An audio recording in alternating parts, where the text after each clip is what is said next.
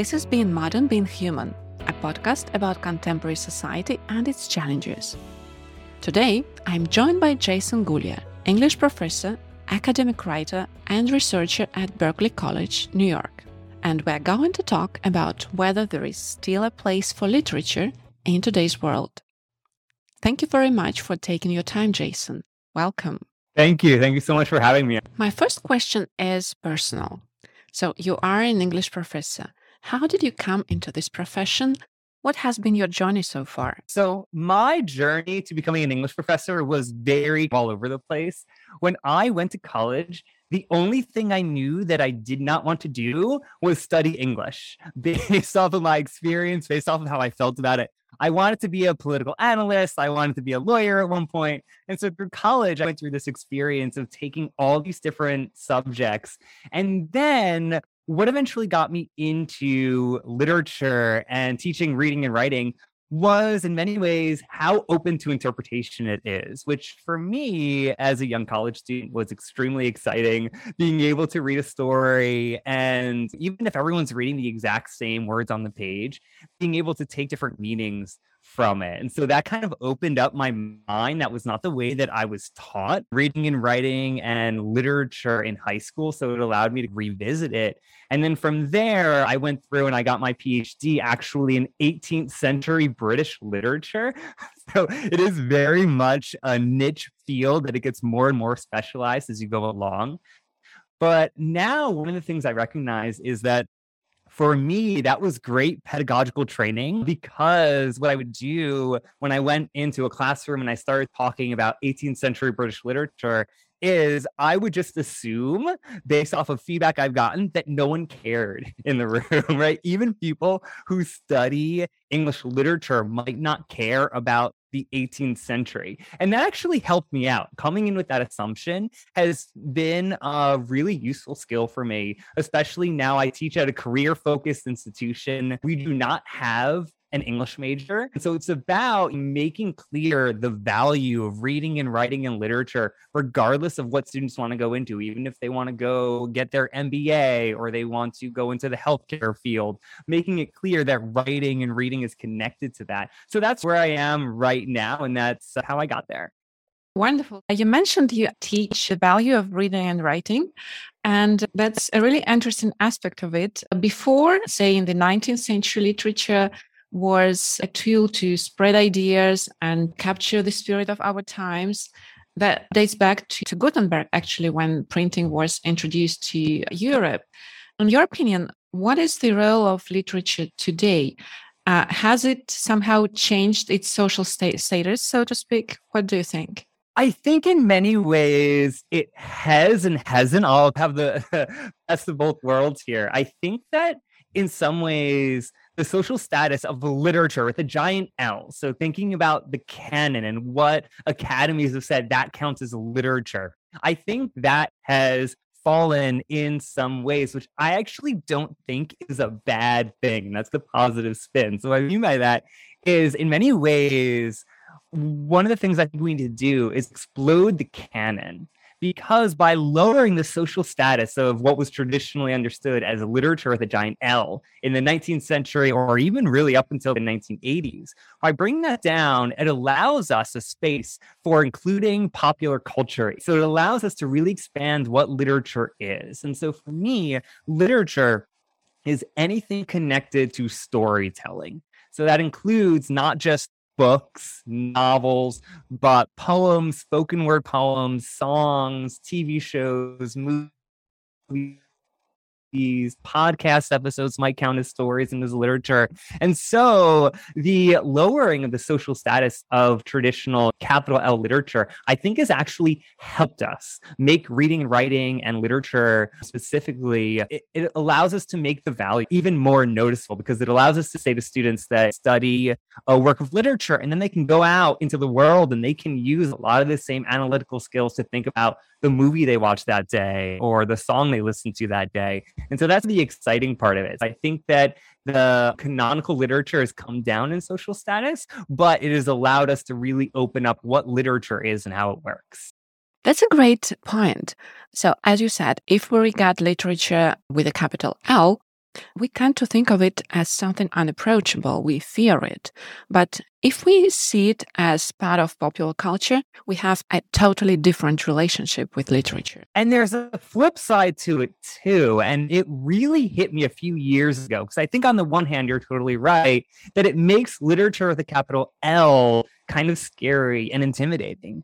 And but the other side is this that it makes it so that things in popular culture, movies, TV shows, songs, it makes it hard to subject them to critical analysis. So a few years ago, one of the things I asked students to do was I gave them a song by Kendrick Lamar and we walked through it and I asked them to analyze it. In other way, words, I asked them to use the critical thinking skills that they thought were reserved for literature and to use it on something that was released that year and students had so much trouble with it. And of course, they're going to. It's a different kind of skill. The skills are the same, but being able to apply them to a part of popular culture is something that many of my students had never done before. And that's such a tremendous loss because if the teaching of reading, writing, and literature is worth its salt, it is something that can be applied to popular culture and should be applied to popular culture. Absolutely. And what was the difficulty they encountered in analyzing the Kendrick Lamar's song? I think getting beyond the assumption that it was just for entertainment. And I tell many of my students that whenever you say something like it's just for something, or if someone says that to you, giant red flag should go up. It's never just for something. There are different ways to approach it. And our assumptions, whether they're personal or cultural, they can be embedded and they often are embedded within popular culture. And I think getting students to appreciate that and really embrace that and what that means, that was a difficult thing because they might listen to a song and just say, "Oh, that's just for fun," and then go on their merry their merry day. And I understand why our minds do that. It's a way of to preserve bandwidth. But by pushing against that argument and that assumption, I think that we could enliven the world around us. I agree. One connection I would like to make is between uh, classical literature and modern TV shows. For instance, in the 19th century, many novels were published in journals in installments. That's uh, what we see in modern TV shows. Do you think these visual forms have replaced literature I think they've expanded it. In many ways, in my mind, the defining skill of the 21st century is to think about storytelling both in words, verbally, and visually. It's a very difficult thing to do, but it's something that we need to do in order to really think about everything around us, our, our surrounding culture in a way that is productive. And one of the ways that I try to model how to do this for my students is not just teaching movies, but teaching graphic novels, which are extremely interesting because of how they link up visual storytelling to storytelling through words. And it uses the not just the reinforcement that pictures have with words, but how they can go move in different directions. And once we have that, once we have this idea that verbal storytelling and visual storytelling can be different, even as they're on the same page, I think what that does is it allows us to really emphasize how things like TV shows and movies also work, right? Use the same kind of thing, they use the same kind of concept, but they do it in a somewhat more subtle way than graphic novels. But they're still doing the same sort of work. A lot of times, what TV shows do is they take different forms of storytelling, right? So one of them is through words, Often the words are actually just spoken in dialogue form, but before that, they're actually written down by a screenwriter who's ever running the show. So they have that, but they also have visual storytelling and it throws it in there. It also has storytelling through sound, music, score, actual songs if they have them. And so it throws everything together. And I think that because of that, it forces us to expand what literature actually is and what storytelling is. So I don't think it's like replaced literature traditionally, but it's forced us to revisit it and sometimes even expand it. What you said about graphic novels and visual storytelling made me think about prehistoric times, pictures in the caves. This is something archetypal I think that combining this uh, literature tradition with the visual storytelling is a new level of this archetypal aspect of our culture. In many ways, nothing is new under the sun, right? That things are repurposed, ideas are repurposed. That we, I think many of us convince ourselves that something is new or special, but in the end, more often than not, it isn't.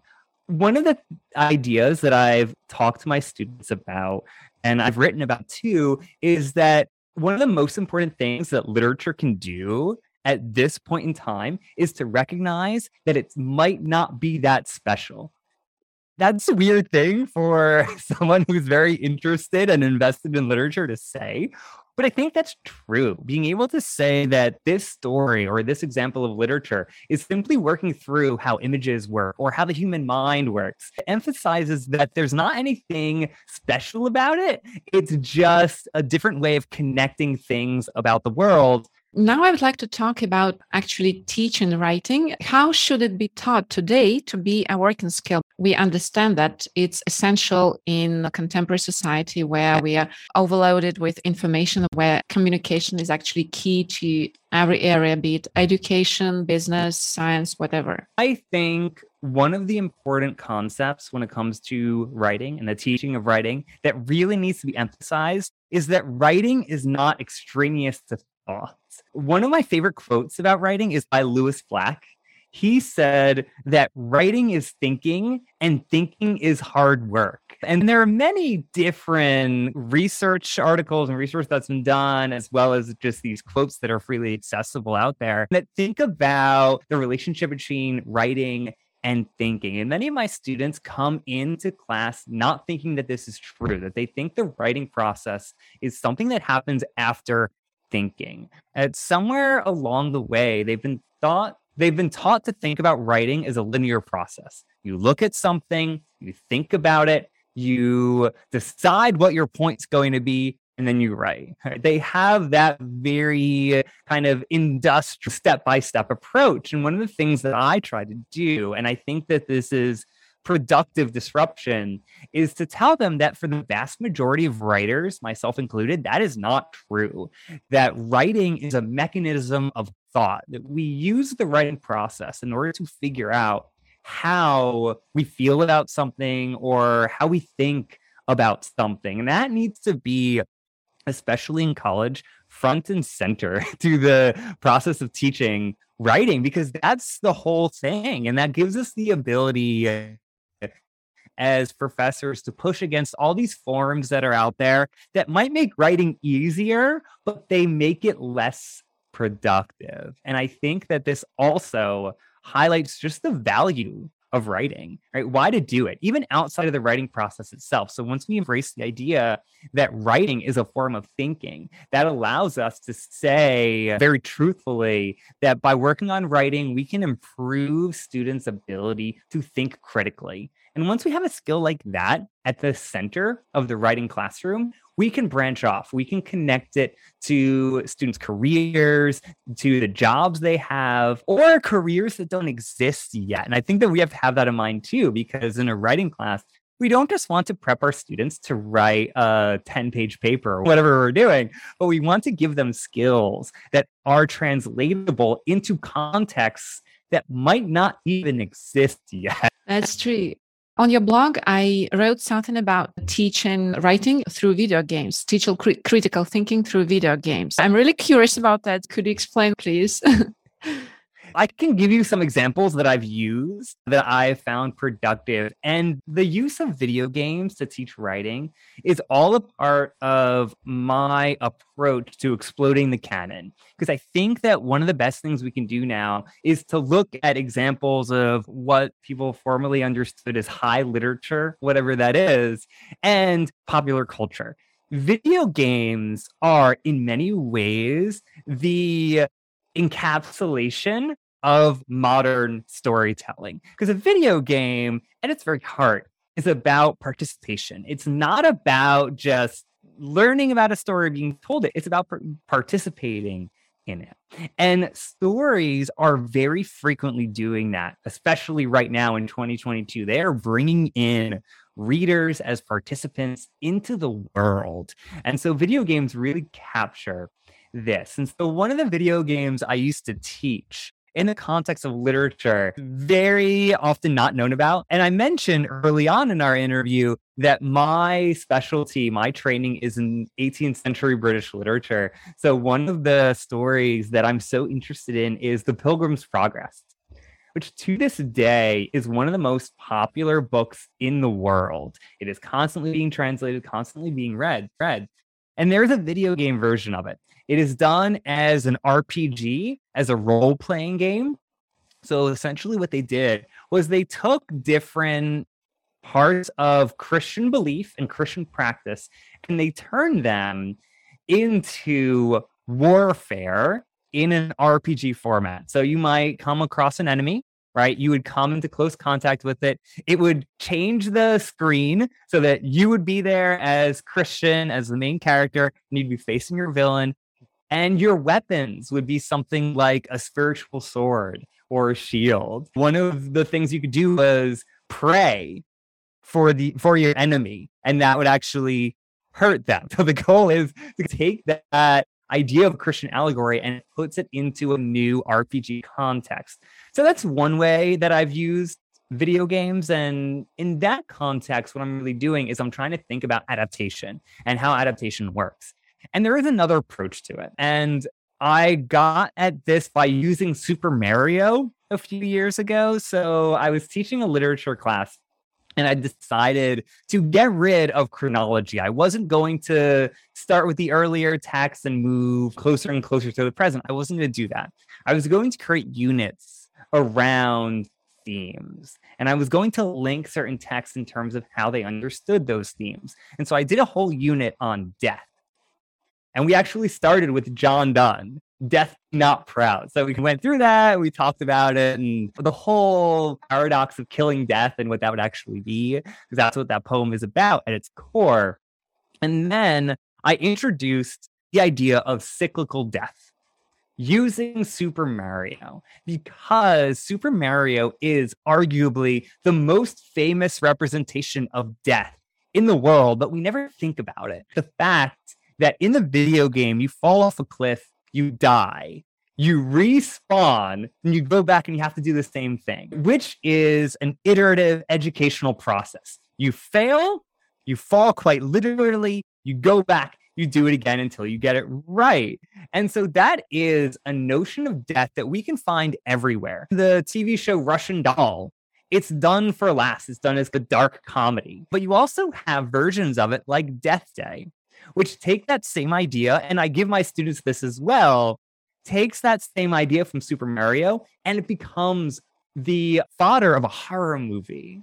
Because if that were true, if you were someone who could be killed and then come back to life and then killed again and have that constantly happening to you, that would be, in a very real way, the most horrifying thing you could imagine. so they use that idea. And so, what I'm doing there in that use of the video game forum is I'm trying to think about how video games are using ideas and concepts in storytelling and rethinking them using the medium that they're working within.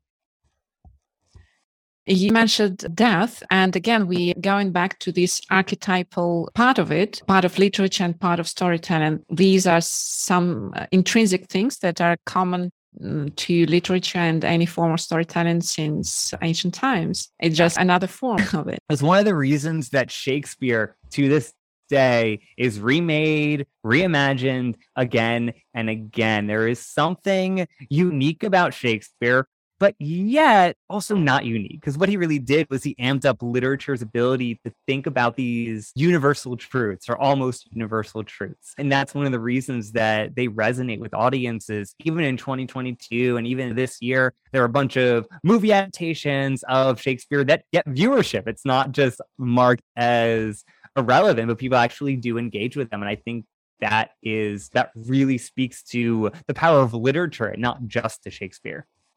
Exactly. Another thing I'm interested in your research is teaching writing as community building. What is it? Many of my students come in with this idea that writing happens in isolation.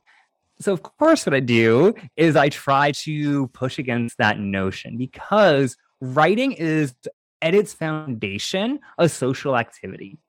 The only thing that really matters is whether the other person is visible to us. We tend to think about social activity as us being able to actually see each other reacting. But in any form of writing, and it doesn't matter, even if you're doing it alone in your study or wherever, it still involves thinking about your audience and how they're going to react that built into literature or any form of writing is the the notion that you need to take your audience into account and you need to think about their expectations and a lot of the times this comes down to thinking about the genre that you're working in. If I sit down and I start writing a horror story and I know that my audience knows that it's a horror story, I have to think about how to work within that genre in a way that isn't that is interesting and new and actually brings a different voice to that context. So, writing has always been about the social and communal. However, there's a lot that needs to be emphasized with that. I, in the past, have used things like Google Docs or Microsoft Forms, and I will actually have students write to each other in that context. And I've done this with general writing and composition classes. I've also done it with literature classes because one of the most exciting things that I like students to practice is going into a document that might have a passage at the very top and comment on it and then respond to comments on it. So it gives you this kind of back and forth discursive aspect that sometimes is left out of the writing process because many of us assume that writing is something that is just done in isolation and then you print it and that's it and there's no back and forth. But the most exciting forms of writing, because they highlight how writing is a part of thinking and dialogue do not do that. And they highlight just how social and communal writing can be as a process. Actually, writing can be communal, not only when several people work on a document, but when you sit down and want to write something, you actually have an idea of uh, your reader and so you are writing and you you are addressing someone absolutely there is no hypothetical personless reader. Many of my students come in with this idea that you write for some person that doesn't actually exist in the world, that doesn't have certain assumptions. And one of the things that we can do as professors and as teachers more generally is to just emphasize how that person doesn't exist that people have context people have assumptions and they're one of the best things we can do is to just work those assumptions as much as possible into our own writing process that actually brings us to the point of authenticity. Because when you write you should express yourself authentically. Otherwise the reader will always feel that there is something wrong with it that you, you're not honest enough. What do you think about it? And how can you develop authenticity in writing? I think one of the best ways to think about authenticity is to think about what it isn't because in many ways authenticity is this kind of it has this negative definition into it eh, built into it. Inauthenticity is a very specific thing and so for me discourse or writing becomes inauthentic when we start earmarking certain topics and ideas as inadmissible. So in many ways one of the things that we do as people, especially in the modern world, is we move between these different contexts. I might speak differently to you than I would speak to my closest friends, than I might speak to my wife, than I might speak to my child or my coworkers, right? We all have these different roles that we're managing and we move between them. Those are not necessarily inauthentic. When they become inauthentic is when we start to say, your role as blank means you cannot talk about something so if I were to say to another professor or teacher, hypothetically, I would never say this, but hypothetically, you're in your professor role now. Do not talk about mental health. If I were to do that, I make the discourse and writing, if it's happening in that form, I make it inauthentic. That there, as we move between these different roles, we need to be able to have equivalence. That there might be a way that I talk about mental health for in a classroom versus how I talk about mental health with a psychologist or a stranger, that I might have different ways I talk about them. But it becomes inauthentic as soon as we say, no, you can't talk about that here. Here's not the space for that. And so authenticity for me is being able to, as we move between different roles, to bring anything into the conversation and have that kind of discourse, that mode of discourse that allows us to do that. Because as soon as we earmark certain topics and certain ideas as inadmissible, we start to lose the trust of our audience and suddenly things become fake. And so as soon as something is fake or inauthentic, it becomes very hard to connect to another person. Another important aspect of modern storytelling is that because of information overload, our attention span has decreased. In your opinion, how has it impacted storytelling? And are we now seeing only short forms? What do you think? This is where I think literature is actually very cool. And I'm not speaking just as a nerd who loves literature, but I actually see spaces trying to imitate what literature already does, and especially with instructional design. And this is one of the fields that I found so interesting because of what it's attempting to do with making immersive narrative. In many ways, immersive narrative has historically been part of the realm of literature. That literature is meant to bring you into a new space and to get you to really embrace it and immerse yourself in that new environment, even if it's fundamentally different than your own surrounding environment. So I actually think, even though, yes, there's all this resource that says there's been a shortening of the human attention span and everything else, there is still a space for that. And even more so than that, there's a thirst for it because, and I talk to my students about this all the time. When I was young and I would read all the time, I might pick up a book, read to read 100 pages, read 200 pages, and I would lose touch with how much time has passed. I'm fully immersed in that new environment. Now, many of the time, my students do not have that experience with a book, but they might have it with literature or sorry, with literature, with TV shows or with movies, that they might sit and become immersed in that movie for two hours and suddenly lose touch with who's sitting next to them or where they needed to go after that. So there is that kind of immersion. And I think students actually want that. One of the things that has happened because of all these distractions around us is that students often want the ability or even want the opportunity to immerse themselves in something specific and really just go to town in terms of thinking about that thing, unwrapping it in some sort of way. And I think that the decrease in attention span hasn't gotten rid of that it's actually made it more of a desire for our students. Um, and what do you think uh, about educational approaches in general? Of course, today our world is changing rapidly and uh, new technologies appear and disappear very quickly. What is the aim of education and what changes should be made in the educational system in high school and college and university to adapt to these new realities? I love that question. I see the modern learner as being on a spectrum. So, on one end of the spectrum, you have the passive learner, someone who's simply there to soak up information, right? Often data, often just information in general. So, that's one side of the spectrum.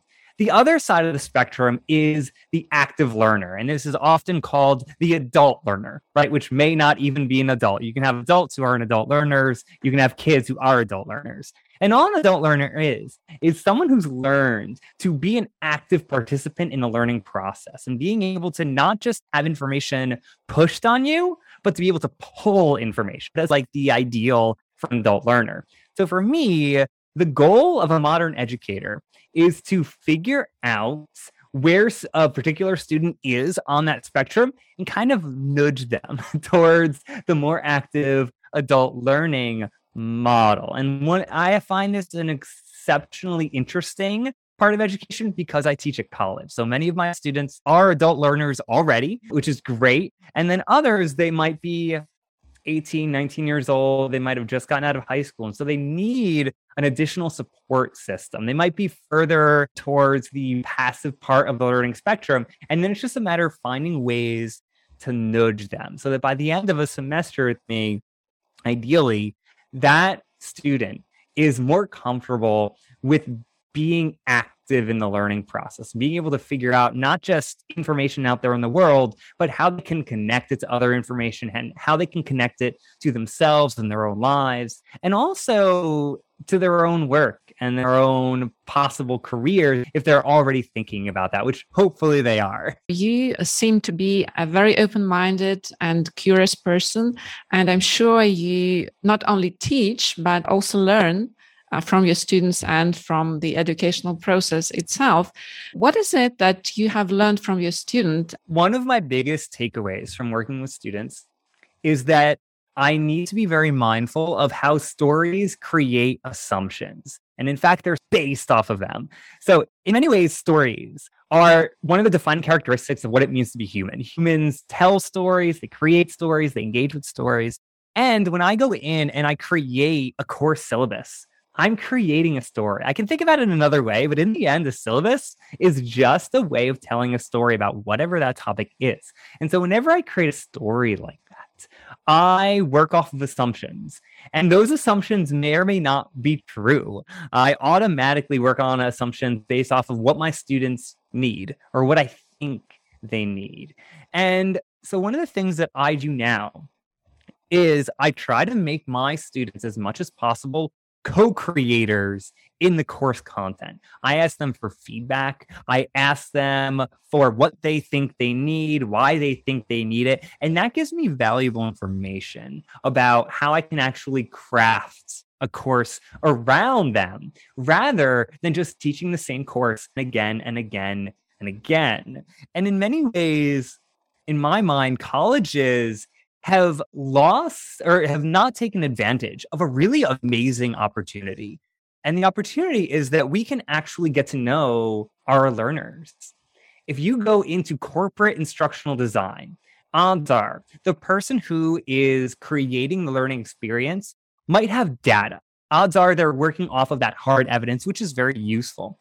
But they often do not have the ability to say, just sit down with a learner one on one and ask them how they feel about something and to work that feedback into that learning process. We have that ability. We have that opportunity that I can, and I can do this virtually. I can do it digitally. I can also do it just from person to person. And so I've learned to not really rest on my assumptions, but to use students as a way to blow them up or explode them. And I think that this goes both ways, right? So that when we create a learning environment and a learning culture where assumptions should be highlighted and they should sometimes be pulled apart, that has to go both ways. In order to really connect with my students, at least in my mind, I need to be willing to be vulnerable. And there are different ways to do that.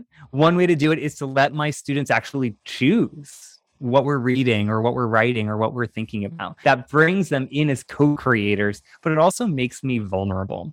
And it also, another way of doing this, if, and I do this all the time in my literature classes and my movie classes, if I let students pick a movie that they already know very well and I might not. It switches the power dynamic. And I think that's good because students, I think, when they think about a college classroom, they think about an expert who's already read something or watched something 400 times and is just spouting out information. Um, but I think that sometimes it's useful for just students to see someone trying to make sense of something for the very, very first time. That's true because the learning process is a communication process, and communication is always both ways, as you just said. You also mentioned that it uh, relates us to being uh, human my podcast is called Being Modern and Being Human. I'd like to ask that question that I ask all my guests. So, what does that mean to you, being modern and being human today? For me, being a modern human means learning what it is like to live with divided attention. I had a meeting with my students the other day. I was meeting with them virtually through Zoom. And one of the things I stopped and I hit pause about was I talked about how many notifications, and I literally just cataloged them off to the side, how many notifications I got throughout the course of their conversation. So during the course of an hour long Zoom, I got something like 10 emails, I got like seven text messages. I had all of these different things that were demanding my attention at that time. And I think that captures what it means to be human and to exist in the world. And you mentioned this too when or an aspect of this when you talked about the attention span and how that's getting shorter and shorter. And I think this ability to divide our attention and needing to divide our attention is a part of that. And in many ways, the value, or one of the values I'll say, of literature is countercultural.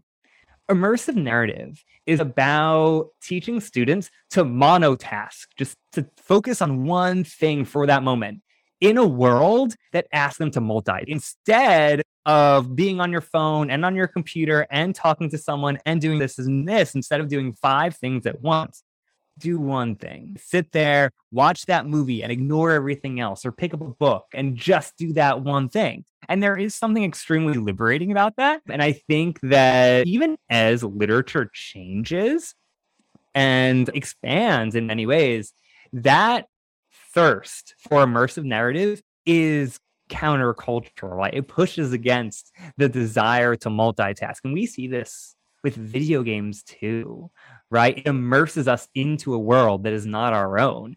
And so that is actually a way, video games are a way to adapt storytelling techniques to modern humanity.